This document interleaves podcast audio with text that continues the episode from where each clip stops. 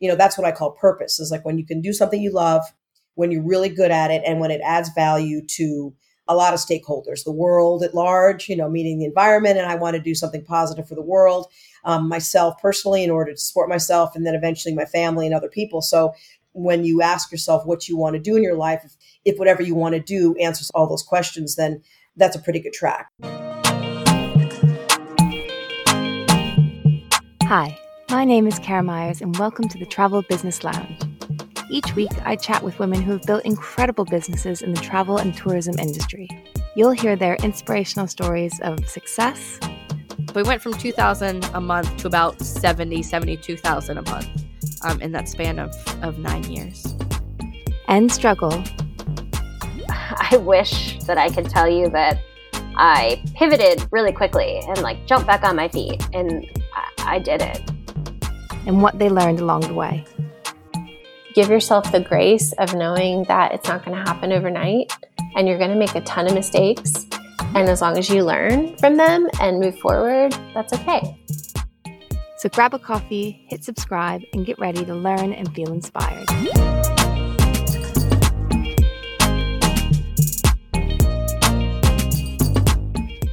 Hello, hello. My name is Kara, and welcome back to episode 34 of the Travel Business Lounge, the place where we celebrate and learn from female entrepreneurs in the travel industry. What if the secret to designing great tours and running a super successful travel business all came down to a fairly simple recipe? One that requires a lot of hard work and grit, and definitely a lot of passion, but that technically anyone could follow. Well, on today's episode, Lauren Hefferon, founder of Ciclismo Classico, reveals the recipe she continues to follow for success after 33 long years in the business. Lauren is an absolute industry veteran, and I am so honored to have her on the show. She founded Ciclismo Classico way back in 1989 and was actually the first female founder of any cycling tour company. She brings a wealth of knowledge and a lot of personality. We chat about how her business has evolved over the years, why she thinks creativity is key to designing good tours, and of course, she walks us through the recipe that she follows for a successful business.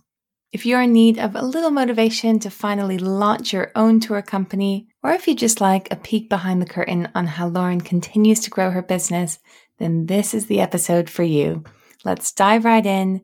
Here is Lauren Hefferon of Ciclismo Classico. All right. Hello, Lauren. Welcome to the Travel Business Lounge. Happy to have you here today. Happy to have you. Here. Happy to be here too. Great. I mean, I'm so honored, really, because you are a, the founder of this incredibly successful business that has been around for years. And I was just looking at your website. You were the first female founded bike tour company, which is just incredible. So, welcome to the show. Thank you. Thank you. Yeah, it's been a yeah, I've been through just about everything. I think starting from the old days when there was absolutely no no cell phone, no no internet. So it's pretty interesting to reflect upon. Yeah, and I mean that's what I want to hear all about what it was like starting your business back in 1989 and how you've transitioned grown it over the last 30 plus years and you know what you've learned from all that. So, I mean, let's wow. start from the beginning. You know, how did you get into travel into into cycling and why did you decide to start your business? Well, I've always, I mean, cycling has always been a part of my life. I mean, you know, ever since I was in high school, I mean, it was really something that just, you know, it's almost sort of like, I was like, I always tell my people I was like the cow, a cowgirl. I mean, I was sort of meant, I was sort of meant to be on a bicycle on some level. And um, so I really, so most of my, you know, most of my experience really started as a cyclist. And then I was a bicycle traveler. So, um, you know, for me, it was about, uh, on a Saturday, you know, I could find nothing better to do than just, you know, take a long bike ride and pack a lunch. And, and along the way, I would always see things and visit things. And for me, a bicycle is the way to learn about the world. And I just kept doing, you know, as, as the, um, you know, as the Rumi quote goes, I, I went in the direction of what I loved, you know, and I, I tell my, I tell a lot of people that's, you know, that's an important thing to think about, you know, continue to go in the direction of what you love. And that's what I did. And then as I, um, you know, I went, but I, I started guiding trips in high school. And then when I got to college, I was doing some guiding and I was learning how to be a bicycle tour instructor. And I, I went to National Outdoor Leadership School. So I was building upon this, um, you know, repertoire of, of bicycle experiences and leadership experiences. Wow, incredible! But I mean, there's there's one thing to, you know, love doing cycle trip yourself to lead trips for other companies, but to dive in and start your own business is a whole nother world. I mean, how did you go from leading, you know, occasional tours for other people to actually deciding you want to start your own business?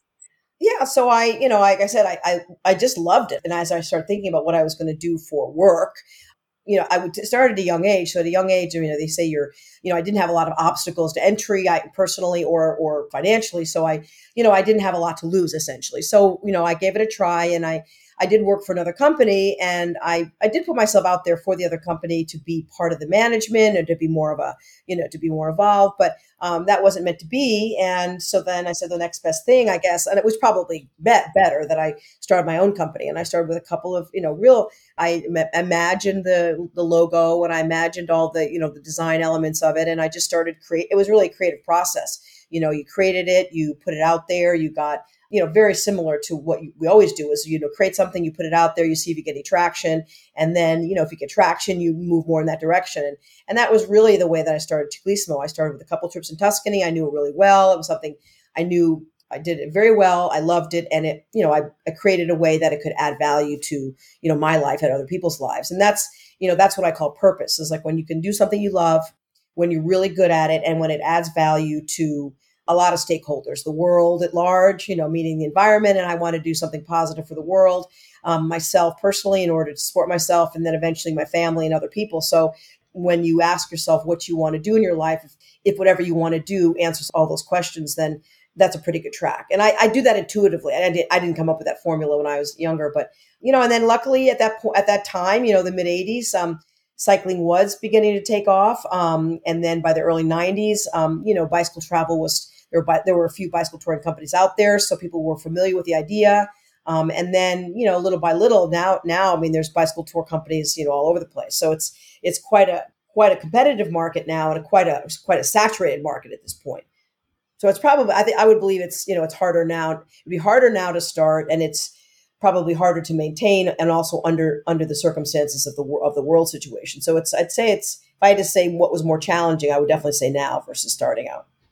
Interesting, because I mean, yeah, you were absolutely leading edge when it came to to running cycle tours companies, and it's so in, impressive that you were doing it. You know, you're based in the U.S., but organizing these trips for around Europe, primarily in Italy, and it seems like you branched out to a few different countries over the years, and now you're in quite a few different places, aren't you? I was just looking at your website. How many destinations do you have now?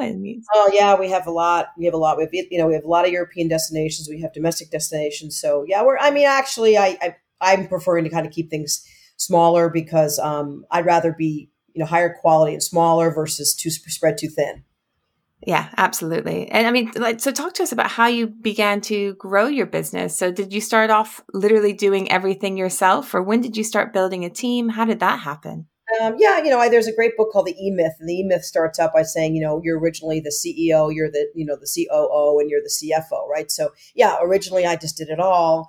But obviously, pretty quickly, I realized I couldn't do it all. So I, I started out with 100, 100 leads probably, and they turned into 10, you know, 10 customers. And then, and then every year I would, I would go to events. I, I my, my way of building the business was pretty guerrilla, as I say. Um, it's, it, and guerrilla, by guerrilla, I mean kind of like the current terminologies for it. It's just, you know, very inexpensive you know, a way high touch, inexpensive way to uh, build business. So I did, I did would do presentations at um, REI stores, and I would do slideshows. So I had, I had a, I had my my pony show, my traveling pony show, which was a hundred slides and the slide slide, slide carousel. Um, I do presentation, and that was pretty powerful. I think people that saw it, they were pretty impressed with what I was doing, and, and my, my slides were beautiful. I had I really picked them care, very carefully, so I had a very nice curated presentation about the company.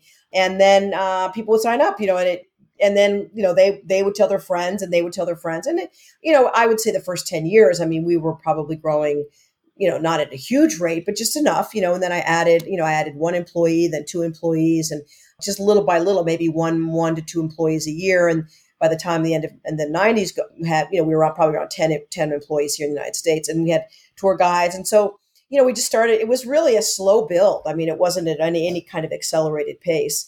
And then you know as in the 2000s, of course, you know, early 2000s, and you know, websites and email and digital marketing kind of came of started becoming the way to go, and um, you know, then we went off in that direction, um, but still basing ourselves mostly on our our customer base. And what would you say is your main marketing strategy now? Do you have a lot of return customers or I would say yeah, return customers is really really what we have going for us is the return customers and their and their referrals. That's interesting, interesting. And do you use any of those guerrilla marketing strategies from back in the day today? Um, you know, anymore? I think they've been transformed. I would say that the guerrilla strategy right now would be, for example, that let's say in the old days we did slideshows and now we're doing zoom shows you know so there's it's really it's changed the form it hasn't changed the, the, the what it is but it's changed how we do it you know the digital has allowed like we don't we used to do a 56 page brochure and we don't do that anymore. So our our website is really you know where all of our information is.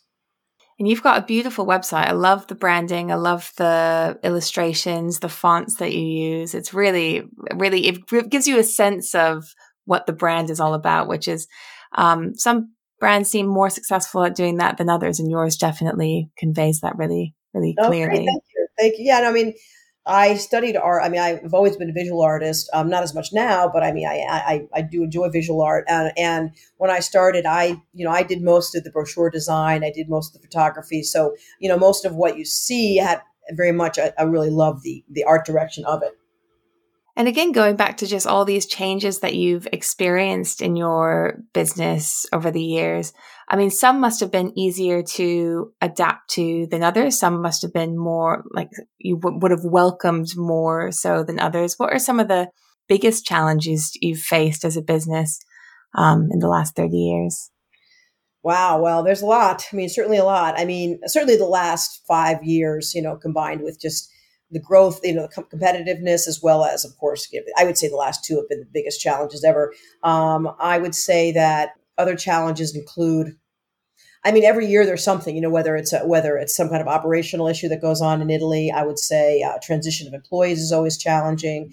You know, I really, really, and 34 years is quite a lot. But I would say, I really would say the last couple of years, um, there's nothing quite like that. And there was 9 11 uh, but that and that gave you a little taste of of it did give me a taste of 9-11 of wow, like the travel. I think what that told me 9-11 was how vulnerable the travel business is, which I do believe it's super vulnerable. I think it's one of the most challenging and most vulnerable businesses.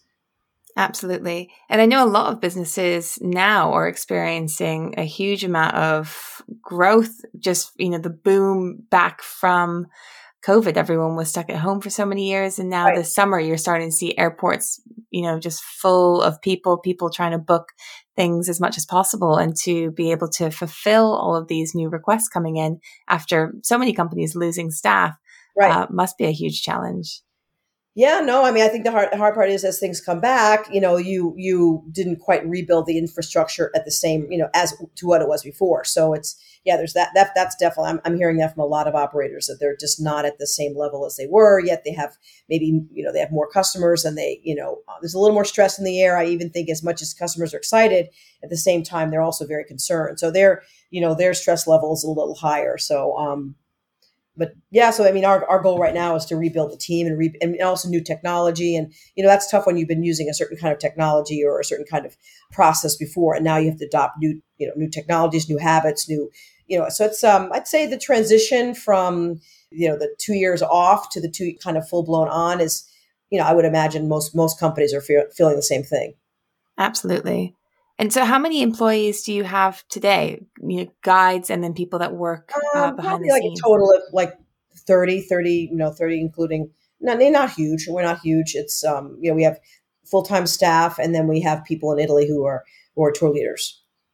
And do you have any tips for eh, speaking specifically about guides, recruiting the right types of guides and keeping them in the business for a long time? Any strategies sure, there? Sure. Um, I mean, tour guide. We look at a tour guide. One, I mean, they have to love cycling and be very passionate about cycling. The passion, passion is a very big denominator, common denominator for us. Um, and then I would say, you know, we're looking for people that have been in some kind of service business, whether they've been teachers, whether they have been uh, and worked in a restaurant, you know, and we're look or worked in hospitality because that just shows that they understand the hospitality business. I mean, I, that's a big category, but I mean, the hospitality business has its own important, you know, priorities. You know what I mean in terms of you know you you you have a sense of the customer you have a sense of customer needs you understand that things could go wrong and so the hospitality business and you know you have an inherently under, understanding of, of, a customer and sort of all the things that can go wrong and all the things that go right so that's that's something when we look for guides and we look for stamina you know personal physical stamina because it's really even though you could be an athlete you could be a cyclist that doesn't mean that you'd have a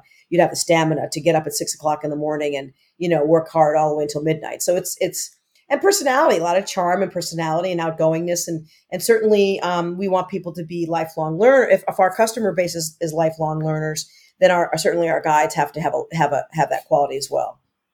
It's a tall order. oh, yeah, it's a lot. It's a lot. I mean, and I mean there, and I think that the kind of people that do really well at that is, I would say, they're more of a Renaissance person. You know, they have a lot. They might not have one particular strength, but they have a lot of strengths, and they can put the then they put it together really well.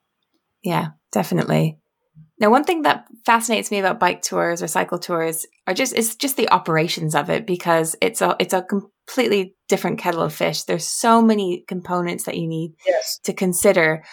I just wondered if you could speak on that a little bit, how you you know developed an operational strategy that was successful and, and smooth. Um, well, I mean, what we one approach was we did have tour guides went from working as tour guides into the more in the operations, so they knew, you know, you, when you know how a trip has to be run, you know the outcome, you know what it's supposed to be, the end game. You know, you build towards that. You know, you you know what you have to do. It's like a it's like a project management. Like every trip that you do is is a bit of a project in itself. So you know, the person that's doing the operations, you know, they're coming from such a fundamental, intuitive sense of how to run a trip that they just that's that's how they run the operations. Yeah. Okay, interesting. And just and because you operate in quite a few different places, are you organizing and designing the trips all yourself? Or are you working with local businesses, DMCs, that sort of thing, uh, to help work out some of those finer details on the ground? No, we work with um, one, you know, one team on the ground. So we have our, you know, we're I'm working in collaboration, designing the trips adding qualities to the trips. That's all in collaboration with our team in Italy. Okay, so they're they're handling all of that. Yes. Yeah. Interesting. And I mean, so I've I've read a few things of yours. I've listened to a few podcasts that you've been on and speaking engagements, and I love how you talk about creativity and travel planning and just the the link between those two because I completely agree with what you've said. But I wonder if you could, yeah, speak on that as well. Yeah, it's interesting. I um, personally, how I travel, I'm very serendipitous. I, I I would like that people take on that a little bit of that because I think serendipity, approaching things with serendipity, allows you to keep it, you know, keep your your eyes wide open. Um, however, we know that people like they like to have their, you know, they want to have their schedule, they want to have their plan, and I think we we present that to them on a silver platter. However, when people are on the tours, the way that we do it is you know, for example, you know, you might be stopped for, to fix a flat tire, you might be stopped to get a snack. I mean, so uh, uh, let's say any rest stop, you you know, as a tour guide, you look around and you say every moment is is a teaching moment, right? So if I'm stopped and everybody's the group is just hanging out waiting for the you know someone to get a flat tire fixed, well, let's use this moment to learn about whether it's going to be the environment that we're in or the or the town that we're in. So I think travel um, it's almost like when I always I'm a photographer and I say you don't really take the picture, the picture takes you. You know, if you allow a place to take you as well as you kind of, it's an interchange. I feel like that the place you go to, if you allow it to influence influence you at any moment from a sensory point of view, from a, an educational point of view, if you're taking it in, then you're going to by nature be flexible within it, right? So I think I don't like to see people that kind of consume travel, meaning, you know, they need, you know, they have a very linear approach. I mean, I don't think it's any fault of, I think it's just the way that we, we, we live in this world. But, you know, I think that travel should be a certain amount of serendipity, a certain amount of planning, but not so much planning that you end up not allowing anything spontaneous to occur. You know, you really should allow your, the environment, like, uh, you know, an example might be, you're on, you know, you're on track to ride 30 miles and the 30 miles has three rest stops. But then all of a sudden on the left-hand side, you know, there's this guy picking, you know, picking wild strawberries or something, this local person.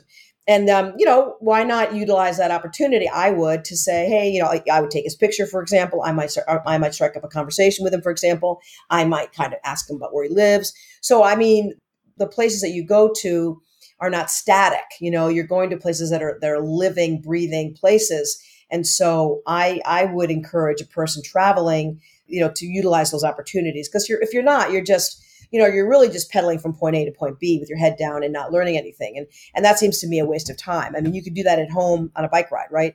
But I don't even I even at home, you know, I try to really take in what I see and let something happen around me to kind of influence how I um, how I interact with that place.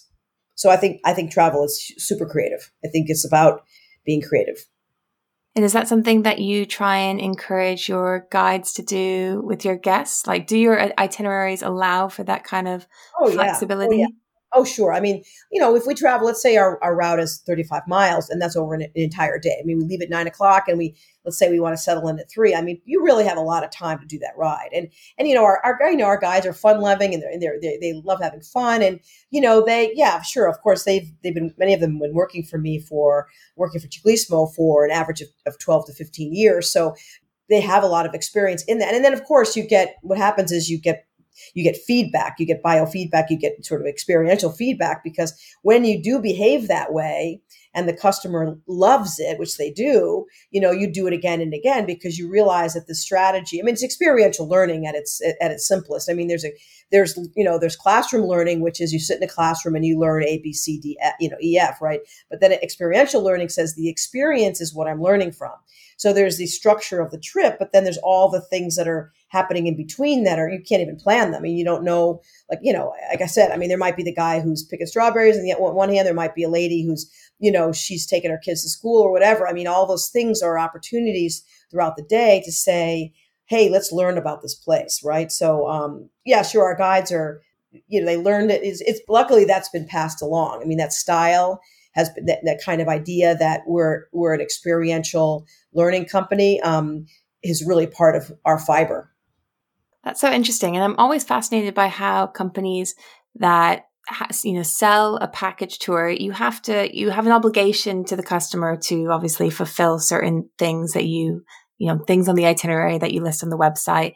But also the the people that are working on the road are your eyes and ears and they can you know, little things like stopping for strawberries or going into a church or whatever, they can have those additions happen on the road. But there might be bigger things that they see and think, oh, actually, for future itineraries and future years, we should maybe incorporate that. But it, it is tricky to to to be dynamic as a as a business. And uh, so how do you go about that? I think it's an attitude really. So it's only tricky if it's if you want it to be a kind of rigid process, right? So, for example, if if your general objective is I want to make sure that there's a like our our tours have somewhat of a recipe, right? They have a recipe. So there's we have music on every tour, we have Italian lessons on every tour, and so if you're re- it's like when you when you make a make a dish, right? And you have a recipe, but you're a little creative with it. Like maybe one time you'll add a little more salt or a little less salt. If you don't have tomatoes, you use something else.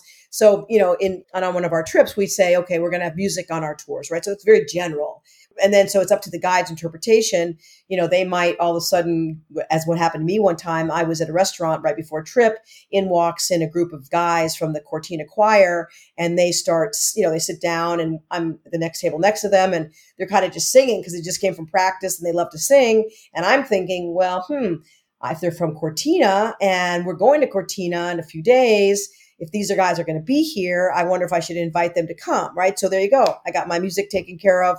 It's a beautiful experience. I enjoyed meeting these people. So on, on all these levels, I'm sort of traveling as I'm doing research I'm being the connector between my customers and a culture, you know, uh, and singers. These singers are completely thrilled because we're putting them on a pedestal and, and making their day. And the customers are beyond excitement because they would have never expected that I'm going to bring in the Cortina Choir, you know, after dinner, right? So, so that wasn't planned. I mean, but you know, but maybe the Cortina Choir would come next year, but probably not. Like, I mean, there's some things that you could say, hey, you know, can you come back next year and you incorporate them into a trip. Other times they're like, yeah, I don't think I'm going to. I'm not going to try to set that one up again. That was like a special magical moment that, but I'm going to probably set, I'm going to try to set something else up. So, you know, it's like you learn, you learn to just take those kind of, um, they're not really, they're not really risks, but they're, you know, they're calculated approaches, you know what I mean? Somewhat, somewhat calculated. So, um, I think it's just like this. It's really a recipe thing, and the guides have to know how to cook really well, like with cook with the ingredients that they have,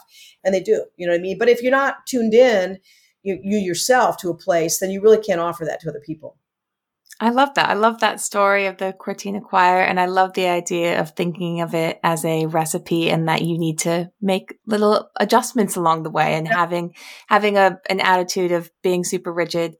You're just preventing yourself from being able to, to explore and, and make the experience better for you and for the, the customers. Right, right. Yeah, and a lot of times, you know, the things are there's more and more ingredients. Like as you do an itinerary, you see, uh, you know, like you as you do an itinerary every single time you do it. You know, one year, like in our New Hampshire trip, we have a. I literally was bicycling a route and I saw these beautiful, colorful, these colorful beekeeping boxes, and I didn't know what they were, and I looked them up, and come to find out it was a beekeeper. So I, you know, I, I called her, I emailed her, and and you know, next thing we know that she's incorporated on the itinerary. But what if she's not there because she isn't?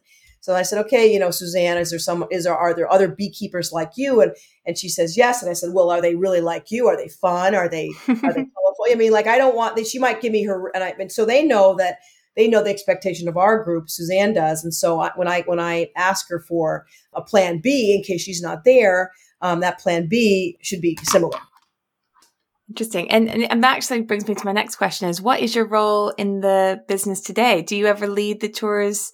I mean, when did you stop leading the tours is my first question actually. And then, and more so, what is your role today? Are you still the one developing, designing the tours or what's your involvement? Um, I, have, I have people, I mean, I, I think that I put enough, well, the, the domestic trips, I'm, I'm playing a pretty good role in that, but I think the international trips, one, we already have a, we have a pretty good, lineup of trips. So it's so the need to reinvent so many tours is it's not that as necessary as making the quality like going deeper rather than going broader and bigger and more i think you know the, the approach for us is to kind of go deeper on every trip and make every trip you know just perfect you know like a course that you might take at a university that one course that like the professor's been running for years you know it's solid because and, and it gets better and better and better it's sort of like a you know, it kind of ages well. And then, and I, I mean, I, when I started having kids in 1997, um, that's when I kind of stepped back from guiding. Um, and now I'm, I, now I join trips as a kind of a guest or as a photographer.